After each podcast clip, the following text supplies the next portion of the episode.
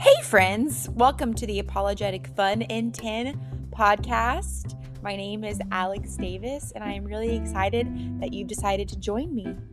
I am currently pursuing my master's in Christian apologetics at Oklahoma Baptist University, and it is through this podcast that we discern what the truth of the gospel is through looking and discussing through some false teachings in our world and church today. Go ahead, join me so that we can defend the gospel together.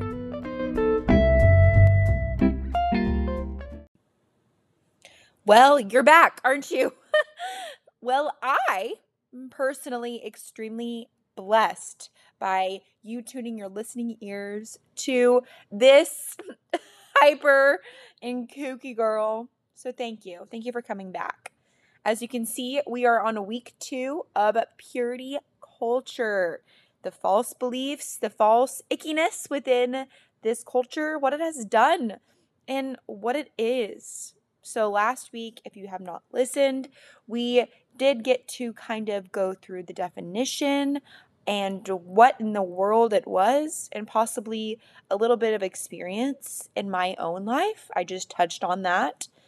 And moving forward this week and the following, we're going to be diving into a little, a little or a lot, however you want to think of it, of the lies within the purity culture. So, here are a few lies and just false beliefs and false ickiness that I keep saying because I have no, but I just, I can't describe it, guys, what this has done to our hearts. So let's just go ahead and get started and start reading a little bit about some of these lies. So, uh, purity culture makes virginity an idol and it sees purity as a stage of life rather than a lifelong process.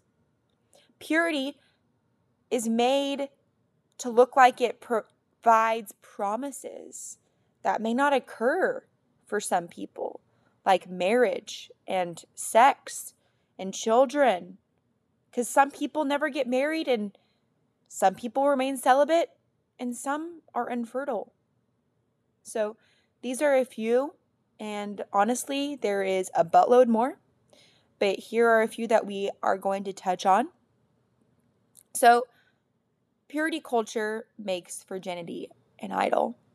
What in the world does this even mean? Well, when we look back at what this culture and what this movement cultivated and created, I simply recall this idea of, well, if you withhold your purity, you will be blessed in marriage. If you withhold your sexual desires, if you hold on to purity and you do not engage in anything outside of marriage, you will be blessed within marriage.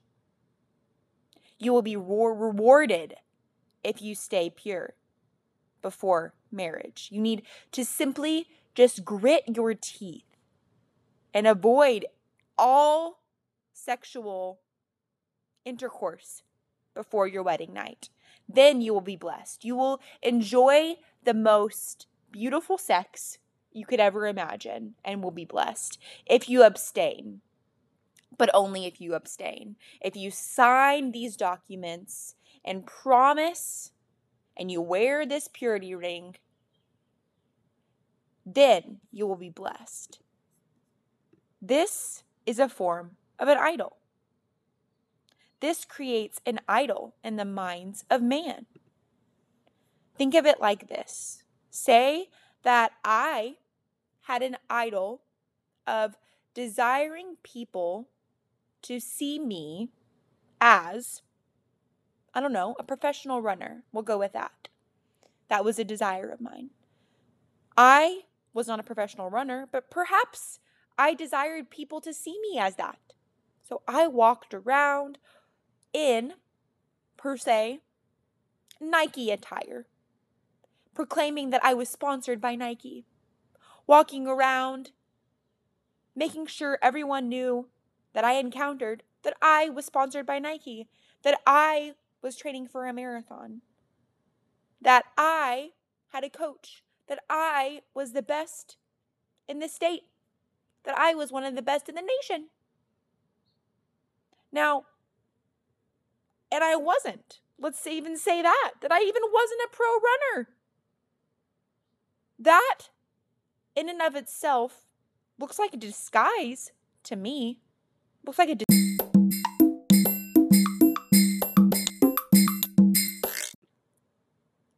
this culture didn't simply just say that if you plaster something on, that if you portray something, that you will reap a reward.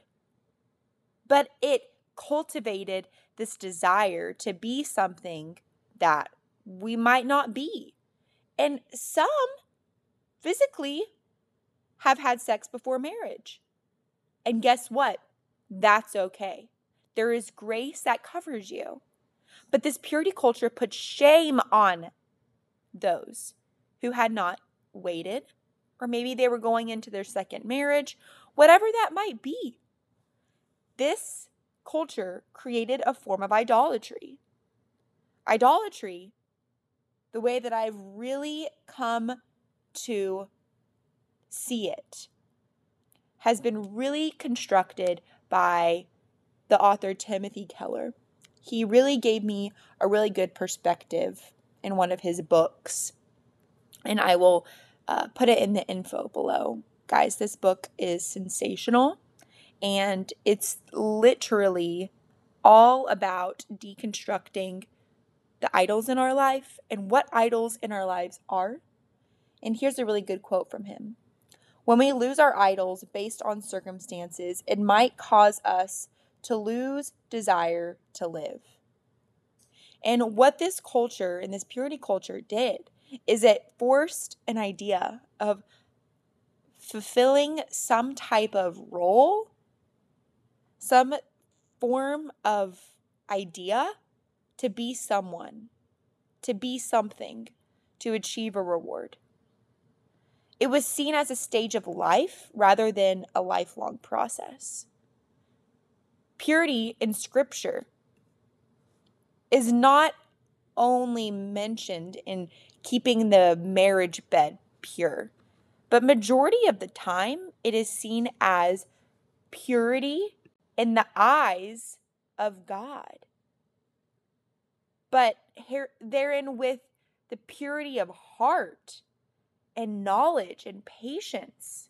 We read in scripture, Proverbs 22 11, He who loves purity of heart and those and whose speech is gracious will have the king as his friend.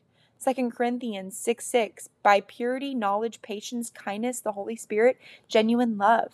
1 Timothy 4:12 Let no one despise you for your youth, but set the believers an example of speech and conduct and love and faith and purity. In 1 Timothy 5:2 Older women as mothers, younger women as sisters, in all purity. Guys, majority of scripture is talking about purity as a way of life, as a way of attuning our lives to God not simply just a physical stance, a physical purity and not having slept with someone. And even if we look deeper at some of the meanings of these words purity mentioned in scripture. So we see one of them. I'm not even going to try to pronounce this in Greek, but we see one of the translations of the word purity in scripture is translated as a pureness, a cleanliness, clean, pure, morally, ethically clean and pure. Does it say not having sex before marriage? I don't think so.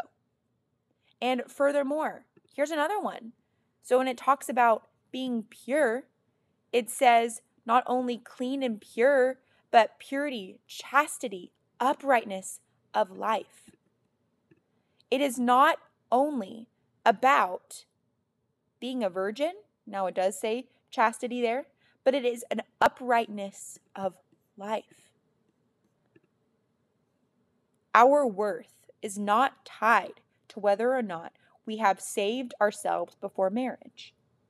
And we are not promised beautiful sex, beautiful relationships if we save ourselves for marriage.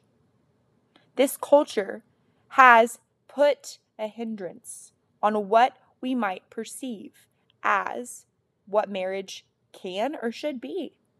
It's created purity as an idol. And that is what we must put to rest.